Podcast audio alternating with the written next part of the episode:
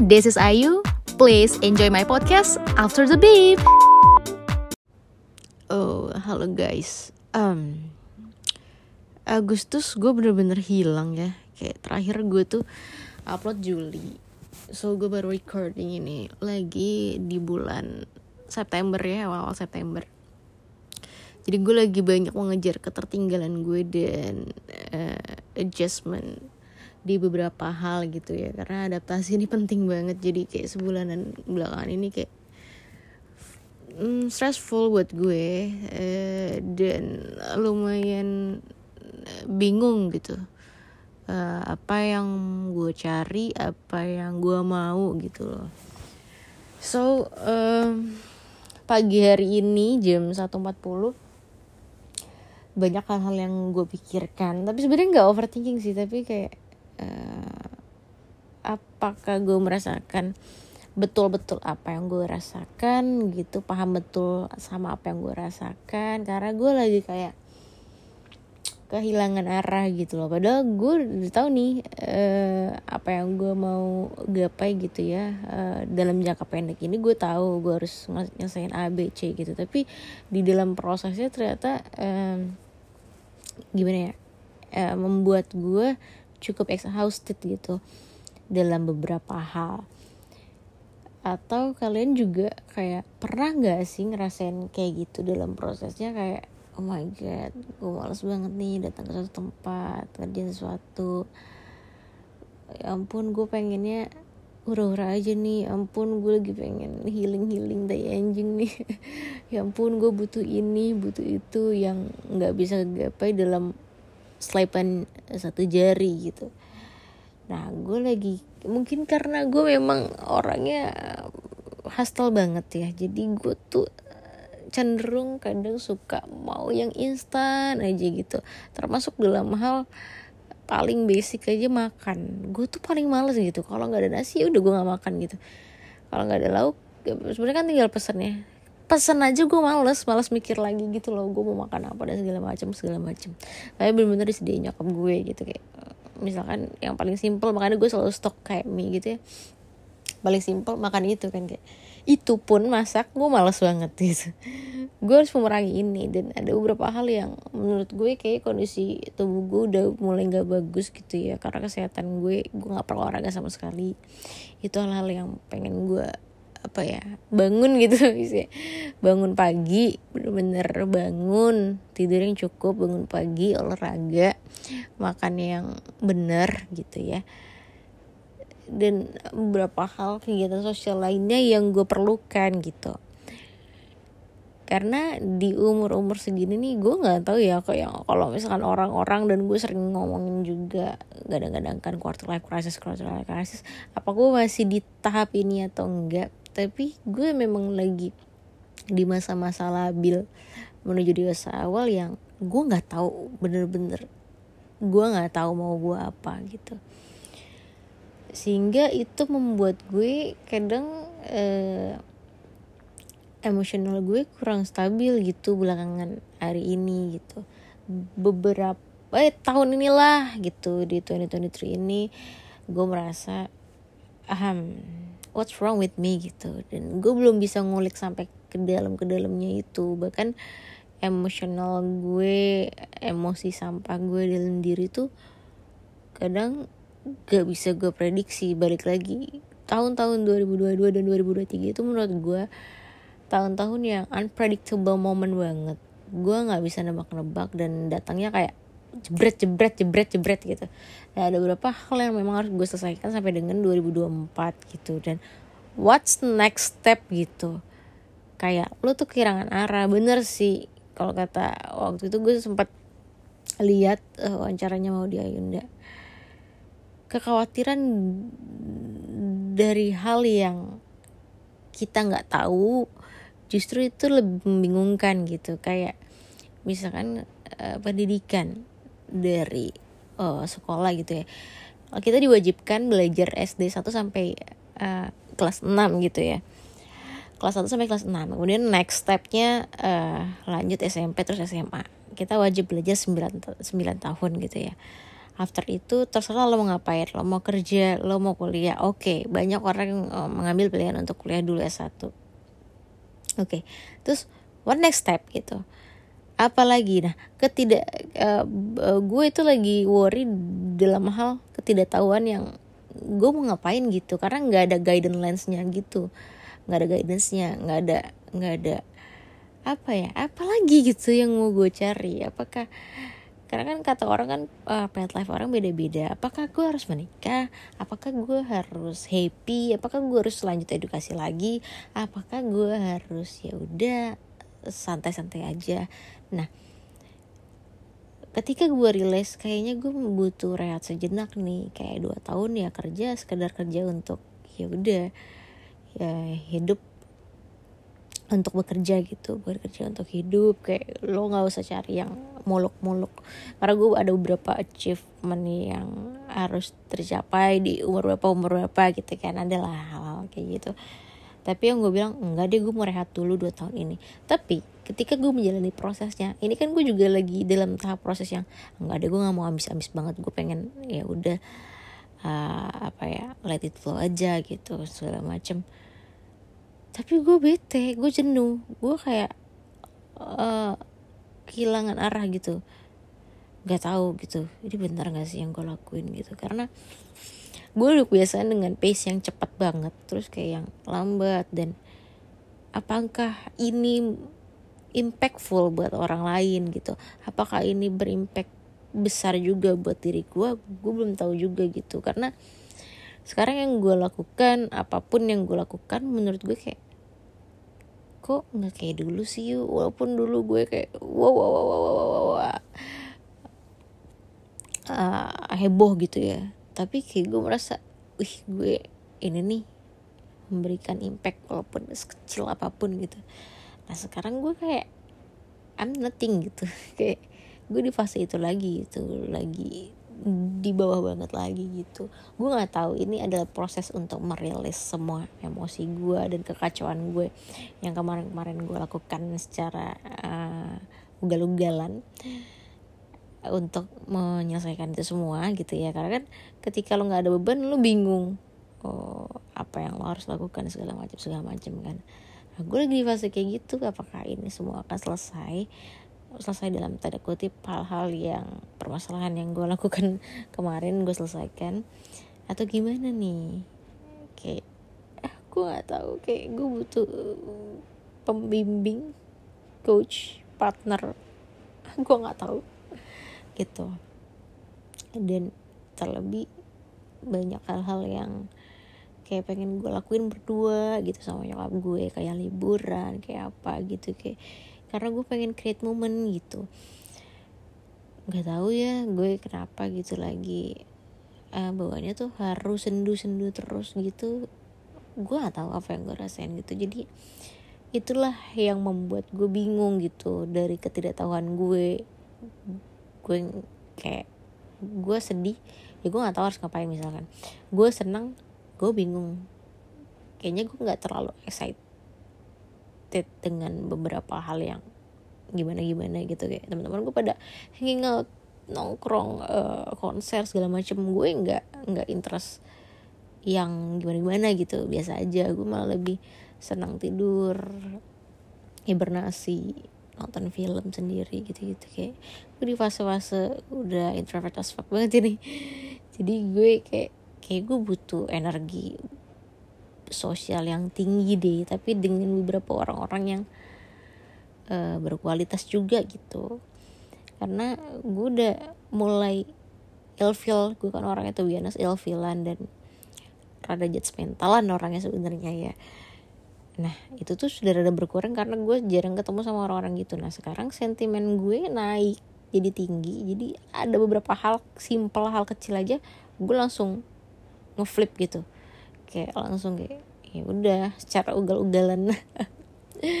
Apa ya uh, marah ilfil apalah yang bisa gue lakukan. Karena gue emang orangnya kan konfront abis nggak tahu ya itu memang udah karakter susah sih. Gitu. Ada beberapa hal yang berubah juga dari diri gue. Ternyata gue uh, realize bahwa gue tipe orang yang ternyata cukup sabar cukup mengalah dan mengerti situasi orang lain gitu. Empati gue cukup tinggi. Gue baru sadar itu ternyata. Terus juga um, apa ya gue picky. Yang dari dulu sih itu udah gue sadarin kalau yang itu. Apalagi uh, ternyata gue baru sadar dulu tuh gue untuk kemelekatan gitu ya.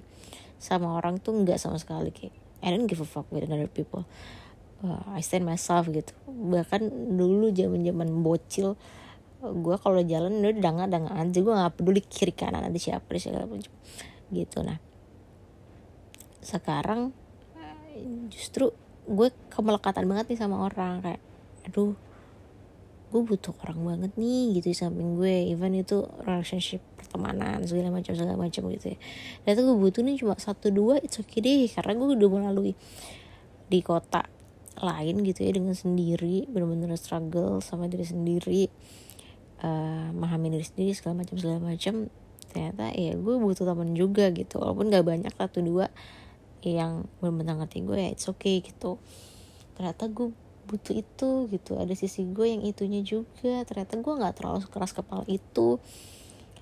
Gitu sih kayak banyak hal-hal yang gue pelajarin dari diri gue. Dan ternyata gue kayak aduh gue kalau lagi males sih males banget ya gitu. Bad habit gue itu banget lagi.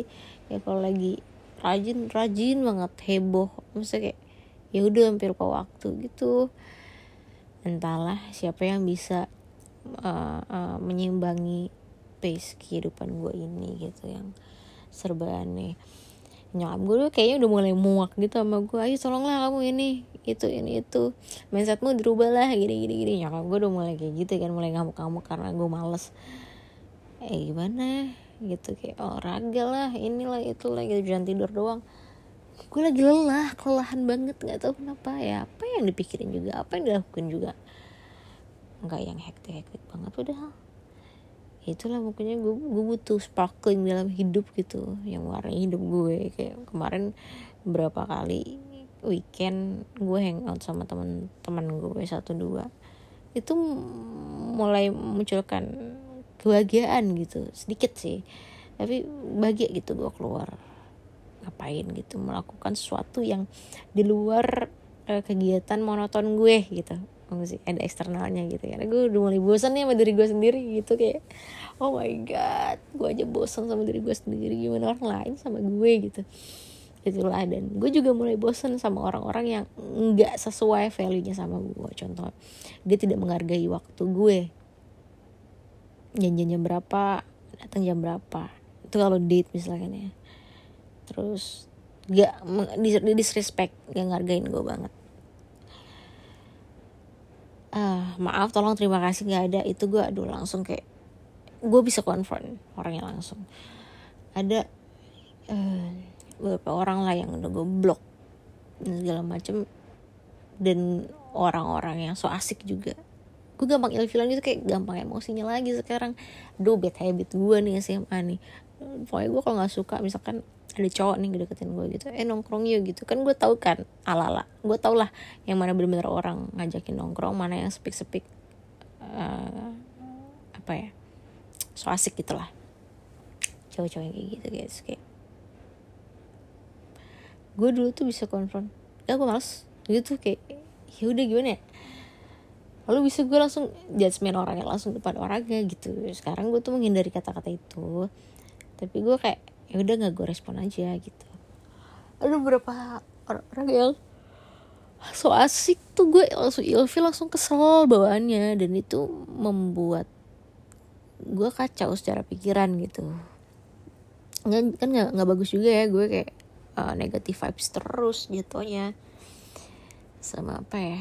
Kayak gue kangen sih momen-momen gue liburan happy ketawa-ketawa gitu. Sekarang gue kayak mungkin udah berapa tahun dong gue gak liburan gitu ya. Kayak gue butuh liburan deh. Healing beneran healing ini. Sumpah. Terus gue lagi merasa ya gue tuh di fase yang bosan banget jadi budak cuy kerja gitu sama orang digaji segala macam tapi gue sadar diri belum mampu untuk gaji orang lain gitu. So kemarin gue diskusi sama teman gue yang memang orangnya sedikit curiosity-nya tinggi gitu ya kepo-kepo amat gitu ya. Terus kayak kayaknya gue pengen jadi dosen dia bilang gitu. Tapi dosen nih bener-bener harus S3 lagi. Apes banget gue tuh.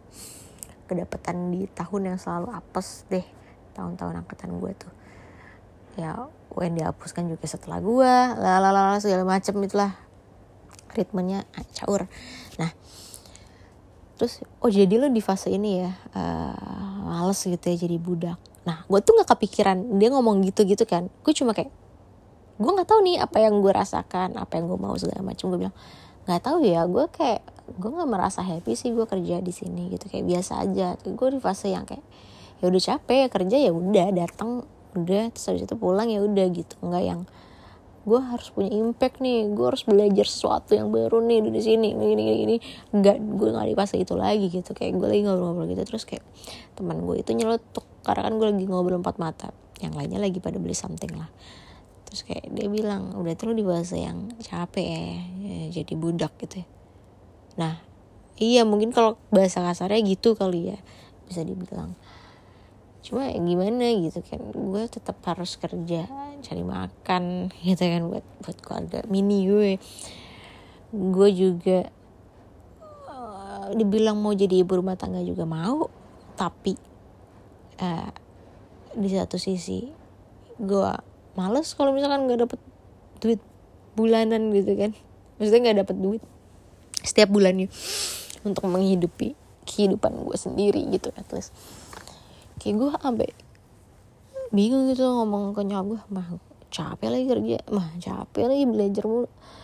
Mah ayo mau ngapain ya? Gitu kayak. Terus nyokap gue selalu rekomend nikah nikah. Tapi gue juga sebenarnya nggak pengen pengen banget gitu bang gak sih? Di fase yang belum gimana ya ngeliat teman-teman gue nikah ya oke nikah. Terus bukan yang gue tuh soalnya mikirnya panjang gitu setelah nikah oke okay, gue nikah. Terus keuangannya gimana terus adjustmentnya dulu 1 sampai lima tahun lah terus paling cepet 1 sampai tiga tahun. Belum ini belum itu. Belum turunin ego. Gue aja makan buat diri gue sendiri tuh males nyiapin orang lagi. Masakin orang lalala tetap gue aduh. Sebelum punya anak capeknya gue gendong anak teman gue lima menit tangan gue langsung tremor nih gimana gimana gimana gitu ya. Mungkin ya tapi gue sadar diri mungkin umur umur yang memang pas gitu ya untuk perempuan gitu. Cuma gue nggak pernah mematokkan yang gimana gimana sih. Jadi ya gue santai banget karena selagi belum ketemu yang tepat menurut gue gue nggak yang tergopoh-gopoh gitu orangnya. Karena gue sekarang lebih berhati-hati ketika ambil keputusan ya. Gue udah, udah secara ugal-ugalan dari dulu ambil keputusan tak tak tak tak tak tak tak tak. Dan gue udah ngerasain impactnya bahwa efeknya nih ada nggak bagusnya loh. Walaupun gue tahu decision gue yang paling the best of the best lah. Yang gue ambil pasti yang terbaiknya lah yang gue tahu.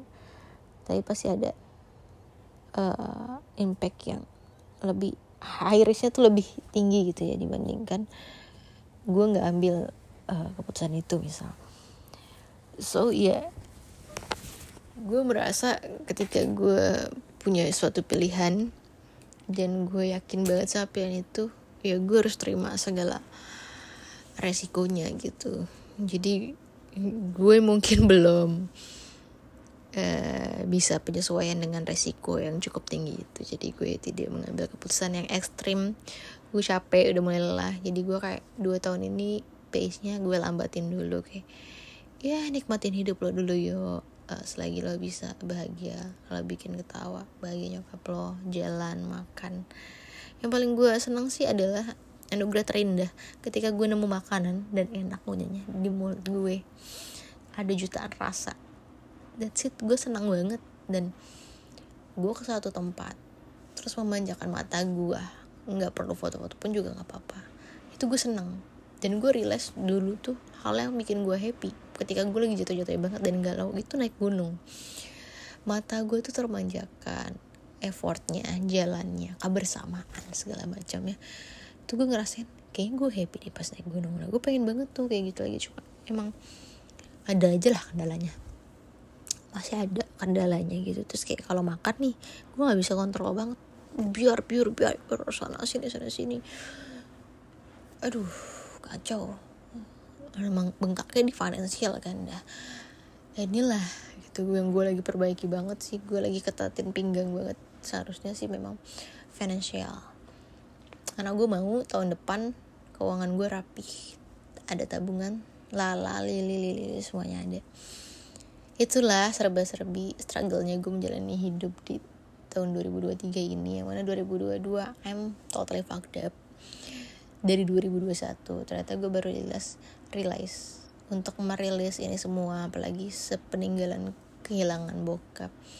Ternyata uh, prosesnya panjang.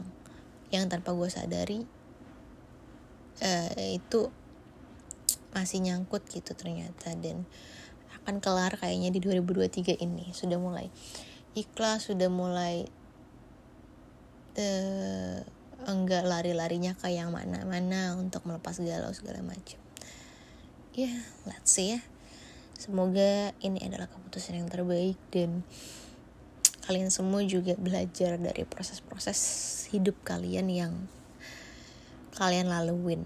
Pastilah ada pembelajarannya kan. Dan kalau misalnya uh, mau sharing gitu, nggak kalian merasa nggak punya teman sharing juga. Ini kan gue sharing karena gue merasa kayak di jam segini siapa yang mau dengerin gue anjir? Dan gue juga males lah nesu-nesu gitu ke teman gue yang mana gue tahu uh, kita semua punya problem diri kita masing-masing. So ya gue mending ngoceh aja di sini syukur-syukur ada yang dengerin nggak juga nggak apa-apa. Kalau misalnya ada yang mau sharing mau sharing sama gue juga gue totally open dengan hal itu. Tapi yang berbobot ya gue nggak gue nggak mal gue males gitu loh kalau dengar orang nesu-nesu apa ya, sambat gitu tentang kerjaannya tapi dia nggak resign. Dia sambat gajinya kecil tapi dia nggak berupaya. Dia sambat tentang pacarnya yang toxic tapi nggak diputusin.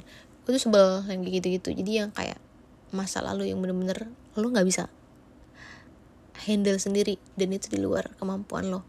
Lo bisa sharing ke gue sih gue akan dengerin doang. Gue bukan bukan guru bukan apa. Yang sok-sok ngaji advice segala macam. Gak gue mau dengerin aja. Gue pengen lihat perspektif orang. Gue pengen lihat problem orang yang dihadapi sama orang tersebut. Bagaimana struggle mereka bagaimana mereka menjalaninya segala macam segala macam gitu. Pengen belajar juga aja gue. Jadi itu aja kali ya. So recording ini gue record uh, di uh, tanggal yang berbeda dari gue merecord yang sebelum sebelumnya itu sebelumnya gue nge-record uh, tanggal 12 September dan ini sudah tanggal uh, 21 ya 21 tengah malam. So gue lihat beberapa artikel ada salah satunya dari Harvard University jurnalnya The Feeling of Not Knowing It All. Kalian bisa baca deh di situ ada study-studinya dari apa yang segala hal ini yang kita tidak ketahui rasanya tuh kayak gimana. Dan ada juga gue baca artikel The Power of uh, Not Knowing gitu. Jadi kayak mungkin gue merasakan hal-hal ini karena gue merasa gue tuh tahu segalanya.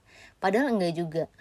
Kayak kalian pernah dengar kan orang-orang yang kayak oh lu udah baca buku berapa aja? Menurut lo udah pinter. Uh, lo tahu segalanya ya gitu. Pasti orang-orang yang memang justru punya uh, tingkat ingin tahu yang tinggi seperti misalkan baca buku mereka pasti selalu bilang gue nggak tahu apa-apa men gitu. Karena memang semakin orang banyak tahu semakin mereka merasa mereka tidak tahu gitu. Sedangkan orang-orang yang merasa sudah tahu segalanya mungkin ilmunya mentok sampai situ. Mereka tidak mencari tahu curiosity mereka berkurang karena mereka merasa tahu A B sampai Z dan segala macam. Nah dengan uh, membaca artikel ini uh, gue mulai terbuka lagi nih. Apakah gue suka tahu segala hal? Enggak juga. Apakah gue nganggap diri gue sebagai tahu segalanya? Kontrol atau orang-orang yang cenderung perfeksionis? Gue akui dulu tuh gue orang-orang yang masuk kategori perfeksionis. Segala hal beda dikit sama gue gue clash.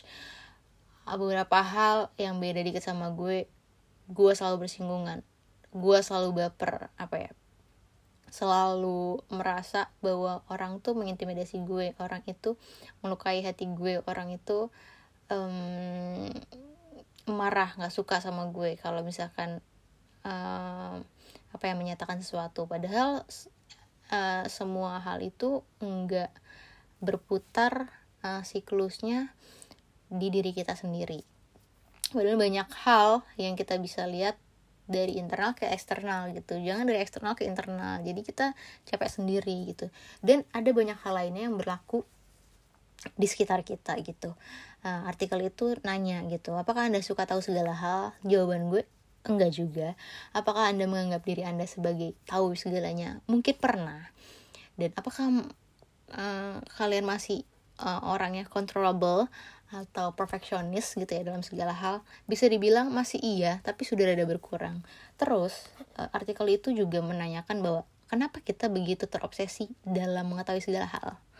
Nah ini nih hal-hal yang menurut gue wah menarik juga nih. Ternyata hal-hal yang gue pertanyakan sebenarnya ada jawabannya gitu Uh, terus uh, artikel itu bilang meskipun tidak ada yang salah dengan pengetahuan, pembelajaran atau pemahaman lainnya yang memang kita punya tingkat uh, curiosity yang tinggi ya nggak masalah juga. Tapi keinginan yang tak terpuaskan itu untuk kita mengetahui segalanya itu mengendalikan kita dan sering kali menghalangi kita untuk mencoba hal-hal yang baru. Berani melangkah atau hidup dengan damai.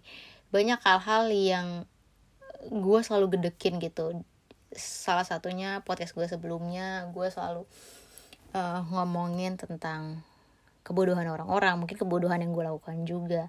Gue pernah gue capek apalagi uh, melihat sosial media yang begitu cepat informasi datang ke gue sehingga gue tidak merasakan hidup dengan damai dan tenang. Nah artikel ini bilang bahwa uh, gue pernah dengerin ungkapan yang bagus dan ngebuat gue tertawa bahwa orang-orang yang berpikir mereka tahu segalanya sangat menjengkelkan bagi mereka yang sebenarnya tahu segalanya. Nah sayangnya banyak dari kita termasuk gue sendiri kata artikel itu berhubungan dengan kehidupan dan orang lain dengan cara ini. Nah hal tersebut uh, ini kan the power of not knowing gitu ya uh, obsesi terhadap pengetahuan ini sering kali lebih berkaitan dengan ego kita jadi kalau misalnya kita sotoy kita merasa lebih pintar daripada orang lain kita merasa tahu segala hal itu mungkin ego kita gitu dan ketakutan kita akan dihakimi atau merasa malu kalau misalkan kita bodoh atau segala macam gitu.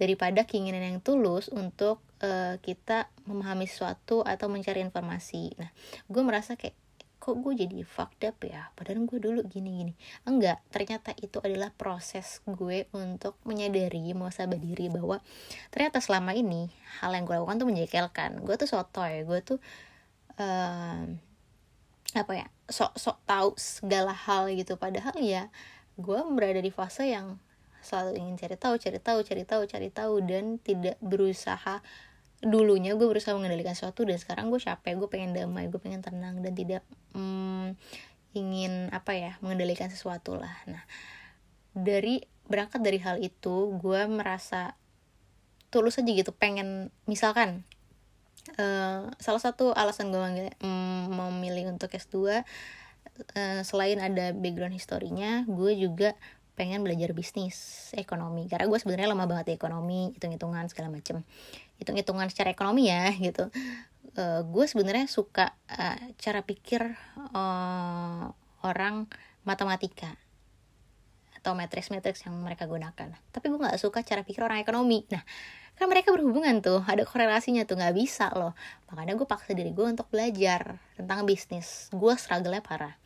Terus gue pelajari marketing tetek mengek tetek mengek akhirnya gue terjun ke dunia ini yang menurut gue kayak masih susah-susah gampang untuk dipelajari gitu. Secara mendalam ya hal-hal perintilan yang harus dipelajari apalagi tentang bisnis tentang digital segala macam nah karena rasa pengen tahu itu dan pengen tahu informasi itu. Karena selama ini kan gue uh, senangnya tuh kayak lebih ke politik hukum gitu kan. Sekarang gue kayak lebih ke ekonomi bisnis digital gitu kan. Kayak oh sebenarnya ini saling berkaitan. Tapi kayak gue tuh selalu memisahkan hal itu. Jadi kayak iya udah gue pengen tahu aja ternyata gitu. Gue nggak pengen soto tapi gue pengen tahu. Makanya dengan lemahnya ilmu gue di dengan lemahnya ilmu gue di uh, ekonomi ini di bidang bisnis digital segala macem gue merasa rendah diri mungkin ya.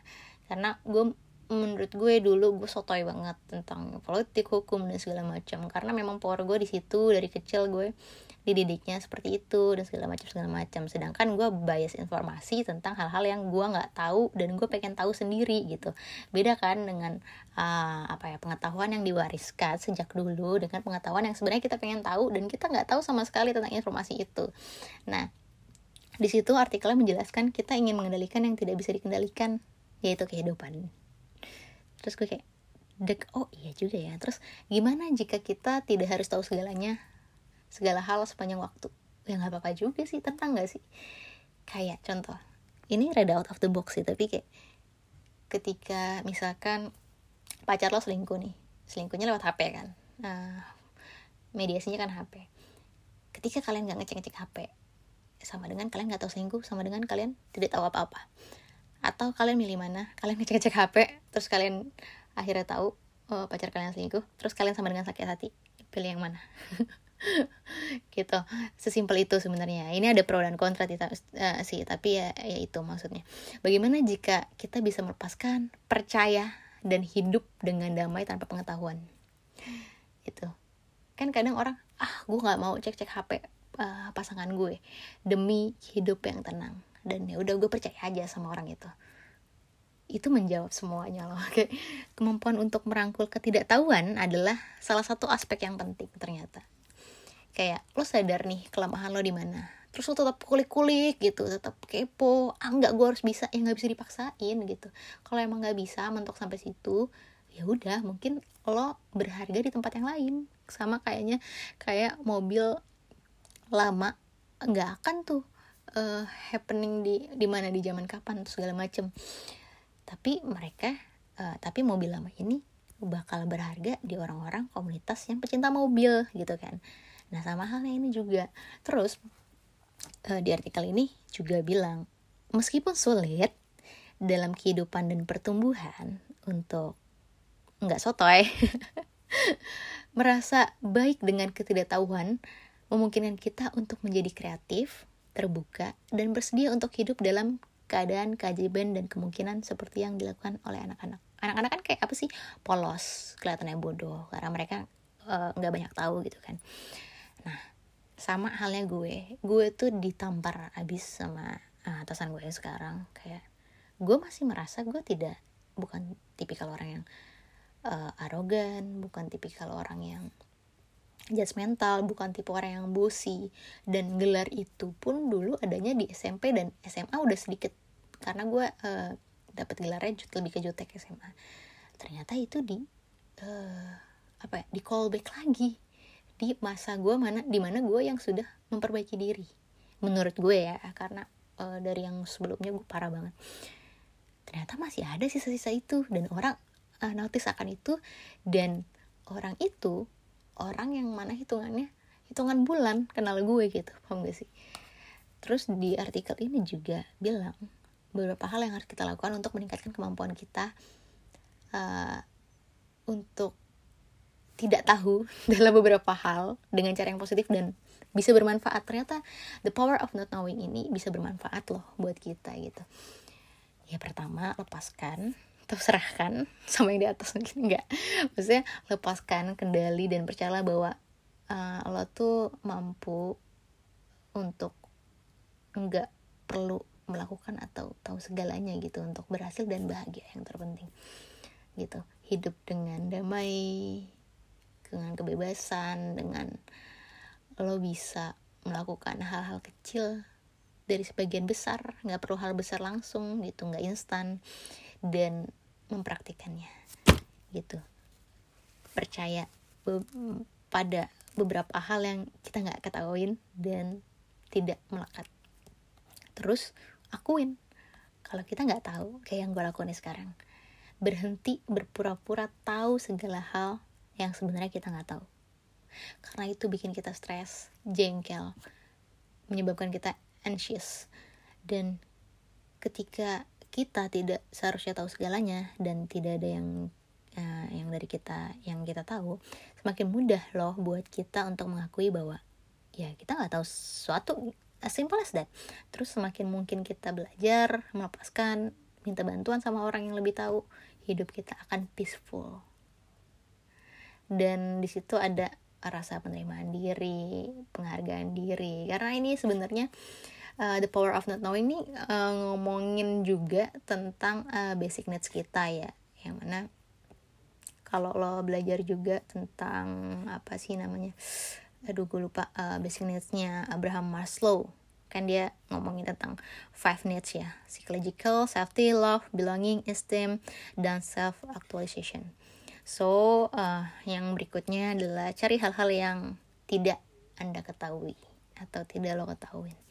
Cari hal-hal sesuatu yang baru, ambil itu dari ketidakpahaman lo. Lo nggak tahu, lo bilang lo nggak bisa ngelakuinnya. Contoh, makanya gue suka sebel ya sama orang-orang yang nggak bisa berenang. Dia bilang, gue nggak bisa bukan lo tuh bukan nggak bisa tapi lo nggak mau that's it gitu dan melakukan hal yang uh, bisa membangun rasa percaya diri itu dia tadi makanya nggak ada yang nggak bisa di dunia ini tapi antara lo mau apa enggak itu pilihan doang terus menantang buat kita untuk memperluas diri uh, contoh dalam kehidupan gue kenapa ya gue selalu uh, merefleksikan dalam kehidupan gue karena menurut gue contoh yang paling baik dari baik atau buruknya diri lo ya dengan perjalanan hidup lo atau hal-hal pengalaman yang lo udah pelajarin.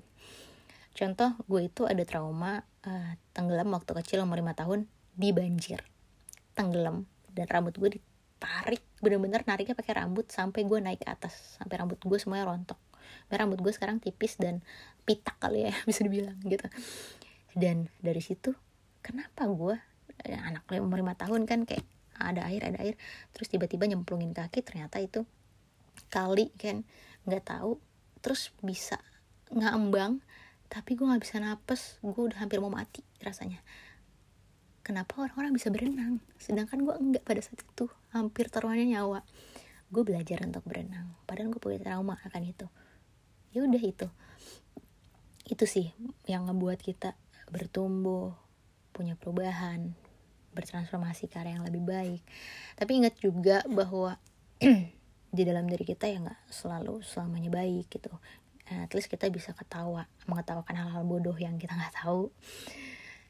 Dan jangan takut gitu. Maksudnya kayak lo nggak tahu kayak gue nih udah mulai. Uh, oven itu kan beda-beda tipenya ya. Memang ada yang uh, ada yang dipencet dulu baru keluar uh, apa namanya Eh, gagangnya gitu ya. Ada yang ini pencet-pencetin lagi gitulah segala macam mungkin untuk oven di kantor yang ini gue tahu untuk yang ini gue nggak tahu karena udah old school banget menurut gue itu oven yang kayak keluaran lama lah.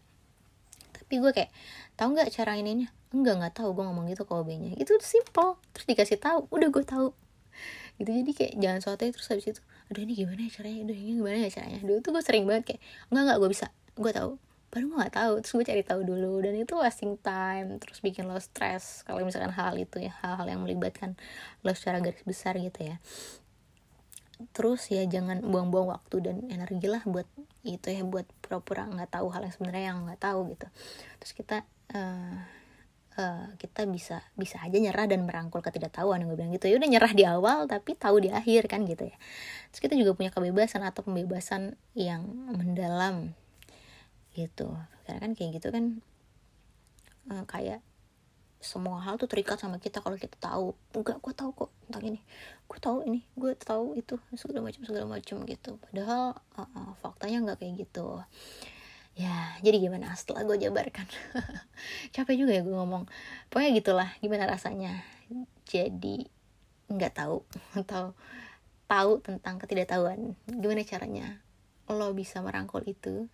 Dan gimana caranya lo bikin hubungan dengan ketidaktahuan lo? Ya semoga memberikan ide uh, yang dan wawasan yang cukup ya buat kita semua. Karena ini gue juga belajar banyak baca dari artikel dari jurnal segala macam. So itu aja dari gue thank you udah mau dengerin. Bye. Please listen my other podcasts. Ayu Skarnini signing out